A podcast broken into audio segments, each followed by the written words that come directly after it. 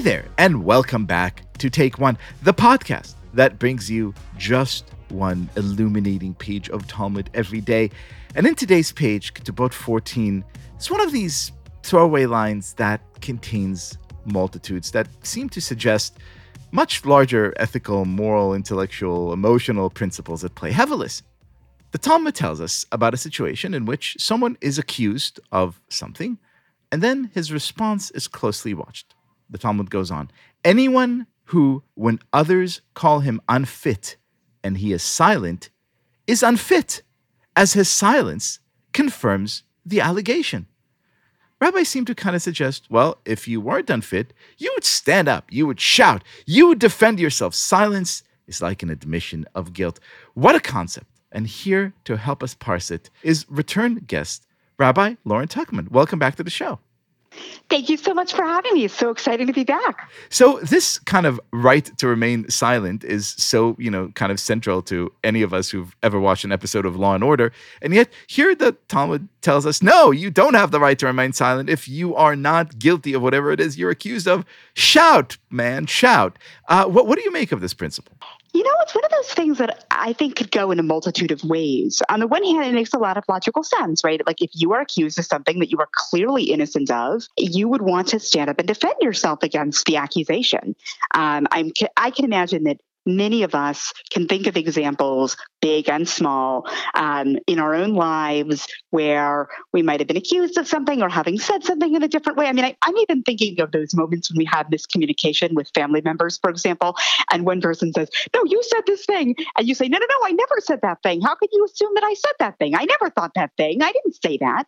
Right. And so in that moment, you can feel yourself wanting to defend yourself say no you misheard me. I didn't say it the way you heard it. You know and if you remain silent it can be understood as oh maybe i really did say that thing. It right. is an admission of guilt. Right so that's on a really micro level. But if we think about it on a more macro level i think this brings up a lot of ethical questions. I mean i think that our society right now is grappling um, very importantly with how do we how do we actually navigate situations like this? And i can think of many many examples of that right? Where you have let's say someone in power i'm thinking of on a very macro level has done something egregious.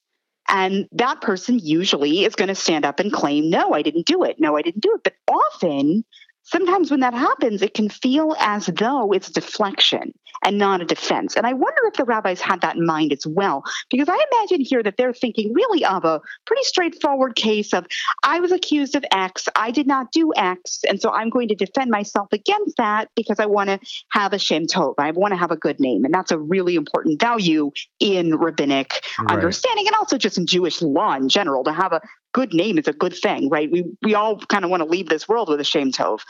But I also think that there are ways in which it can get a little bit murkier um, because what does it mean? You know, as you said, we have the right to remain silent. All of us who've seen Law and Order know that. Um, and I, I think it, it raises a lot of really thorny issues for us actually to delve into. And so uh, next time, uh, any of us gets accused of something. And sadly, in this day and age of Twitter and Facebook, accusations are flying around faster and more furiously than we could ever expect or wish them to. What is your rabbinic decree? Ought we to shout our innocence or ought we to remain silent? I actually am going to take a middle ground on that. How, um, how Talmudic of you. I don't actually think it's that cut and dry. When I think about how this has occurred in my own in my own experience on social media in particular, where tone is lost, where intent is lost, where we get so i know that in my experience sometimes i will feel so passionately that you know i might put something out there. I've actually really moder- i've really changed my behavior on this in the past many years and i don't really engage on facebook in this way. But back in the day when i used to be more of a commenter sometimes i would find myself so committed to whatever position it was or whatever comment i was making or whatever viewpoint i had that it sometimes can feel like that's what you do. You shout because you want to be heard. And what i would encourage folks to do and i know this is a lot easier for me to say than to actually do, having had this in my own experience. If someone is making an accusation that is just completely without merit, sometimes the best thing to do is to actually pause you know deal with your defensive reaction internally. I mean we all every human being i think we feel that defensiveness. Like no i didn't do that. This is wrong. I can't believe you would say this. This is a defamation of my character et cetera et cetera et cetera. And once we've kind of walked through that in our own minds then I think we can approach the actual issue with a lot more uh, clarity and be strong in our convictions, right? The two things are not mutually exclusive. I can pause and say, okay, let me actually deal with my defensive and my anger, my defensiveness and my angry reaction here.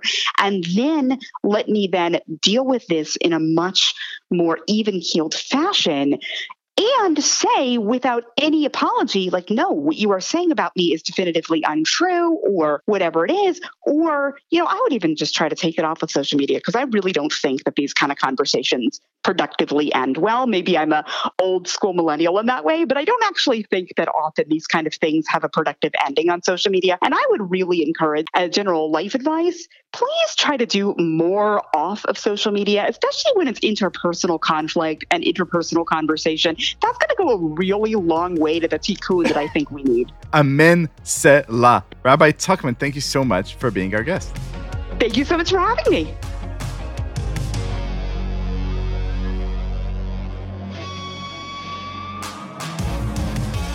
This has been Take One. If you enjoy the show, and I hope you do, please go and rate and review us on iTunes or whatever platform you use to listen to podcasts. Each week, we will be releasing new episodes Monday through Friday, covering the entire weekly portion of Daf Yomi. Take One is a Tablet Studios production. The show is hosted by me, Liel Leibovitz, and is produced and edited by Daron Ruskay and Quinn Waller. Our team also includes Stephanie Butnick, Josh Cross, Mark Oppenheimer, Sarah Fredman Ader, Robert Scaramuccia, and Tanya Singer. For more information, go to tabletmag.com slash take one or email us at takeone at tabletmag.com. You can find us on Twitter at take1dafyomi or join our Facebook group by searching for Take One Podcast. I hope we have made your day a little more Talmudic, and we will see you again soon.